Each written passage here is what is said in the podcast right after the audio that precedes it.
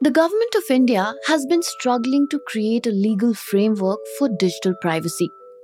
In four years, we have seen four different drafts of the Digital Personal Data Protection Bill. The last one was released in November 2022, and now it is all set to be presented in the Parliament during the ongoing budget session. The latest version of this bill makes a strong case for creating laws to prevent the personal information of citizens from being harvested and exploited by foreign corporations. But there is a serious problem with it. The bill remains blind to at least two very important factors. Number one, the freedom of the market, and number two, the autonomy of users. Atish Tankha and Shagnik Banerjee broke it down in a recent article for The Ken, and they explained it with a great example. Imagine that you live in a house guarded by a gatekeeper. You're free to come and go as you please, but the gatekeeper observes your movements and passes on that information to outside vendors. These vendors use it to manipulate your schedule and preferences to sell you a product, influence your buying decisions, or network with you. When you learn about this collusion, you go straight to the property management team. So the team moves your residence to a walled garden. It replaces the gatekeeper with a protector who accompanies you everywhere. It is an act designed to make your privacy absolute. The protector does not let you go beyond the high walls of the garden except when they think it's necessary. They watch everything you do, listen carefully to every word you speak. The protector becomes your only source of news, ideas, products, and services. The gatekeeper, on the other hand, operated in an open market, even if it was designed to exploit you. And that gave you a choice to ignore every offer and suggestion that came your way. But in the walled garden, you can only choose from the options that the protector selects for you. So, what you have basically done is that you have traded an imperfect democracy for a perfect dictatorship. And that is the issue that lies at the heart of the privacy debate. And it is what may become a huge threat to individual choice, digital freedom, and privacy itself. Welcome to Daybreak, a business podcast from the Ken. I'm your host, Snigdha Sharma, and I don't chase the news cycle. Instead, thrice a week on Mondays, Wednesdays, and Fridays, I will come to you with one business story that is worth understanding and worth your time. Today is Wednesday, the 8th of March.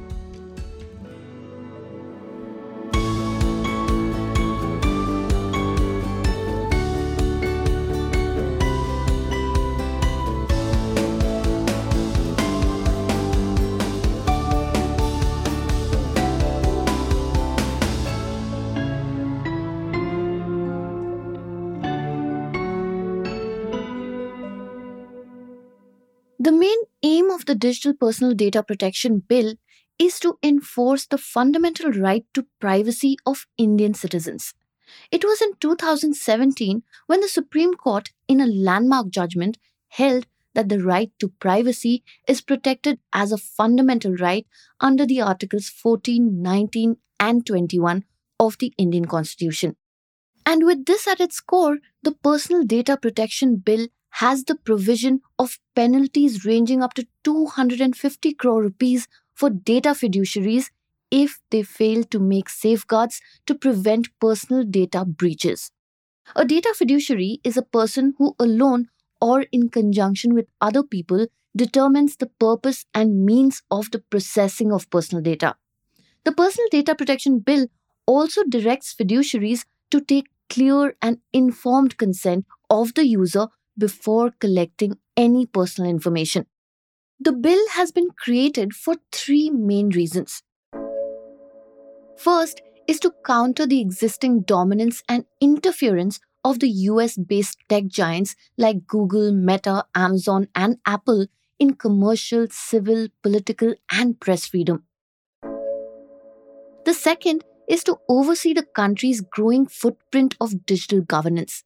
This includes the Information Technology Act of 2000 and the latest version of the IT Amendment Rules of 2022.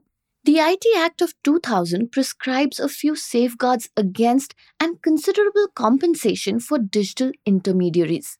Digital intermediaries are entities that store or transmit data on behalf of other people. For example, telecom and internet service providers, online marketplaces, search engines, and social media sites.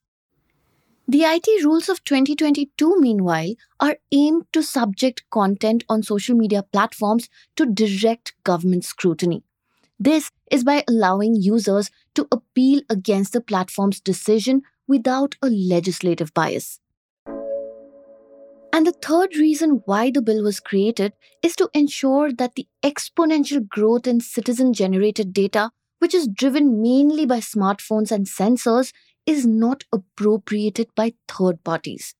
But like I mentioned earlier, the bill remains oblivious to the autonomy of users and the freedom of a market. To understand this problem better, we have to look at how the internet itself works. It depends on advertising for revenue, and targeted advertising requires data. To find out how this bill could affect the Indian digital space, stay tuned.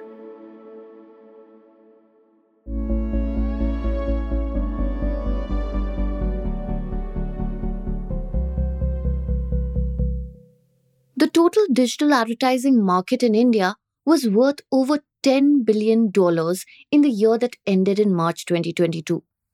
Out of this, the ad spending by Google and Meta alone accounted for about $4.7 billion.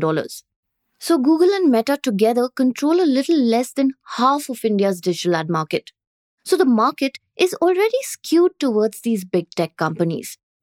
But with the new version of the Data Protection Bill, the future in the country may be even starker. Atish and Shagnik say that two converging forces may speed up this development. The first is the data protection bill itself, and the second is the emergence of umbrella corporations. Umbrella corporations are large, successful branded companies that consist of diversified parent firms that own, partner with, and manage a number of other firms of varying sizes. In India, for example, the digital and physical ambitions of Reliance Industries Limited, the Tata Group, Amazon, and Flipkart and their affiliates and partners may very well see the emergence of umbrella corporations. Now, these corporations will create super apps. And through these super apps, they will let you into their walled gardens through one or more of three gates. These could be a telco subscription or an e commerce platform with physical store connections or a payments app. These super apps will offer you enhanced utility, security, and convenience. But the danger with them is that they are all embracing, which means that they will need access to all forms of personal data to justify the operation costs and maximize profits from advertising, sales, and subscriptions. So once you're inside this ecosystem, it will be virtually impossible for you to exit. And that is because the loss in network connections, value, and savings will be harder for you to bear. So essentially, this bill seeks to protect individual privacy by getting rid of third party cookies and starting very strict opt in permissions. But this in turn will make it easier for both first party data owning platforms and the government to concentrate personal data collection and increase the market power of these umbrella corporations. And what would this mean for smaller marketing entities and you? I will tell you in the next segment.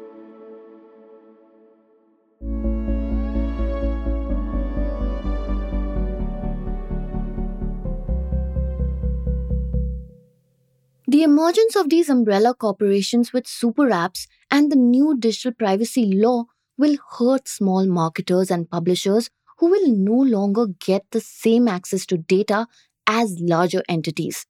The curbs will likely hurt any company that needs direct access to its customers to remain competitive and relevant.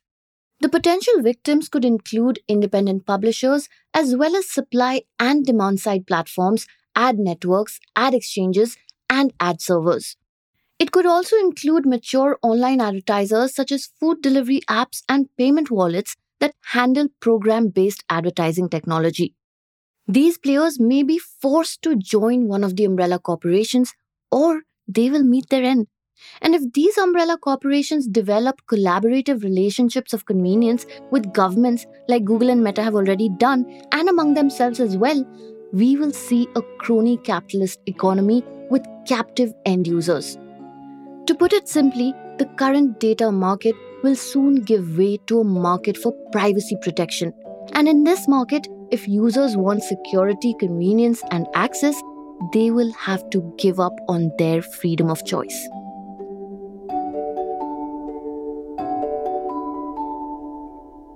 Daybreak is produced from the newsroom of The Ken, India's first subscriber focused business news platform.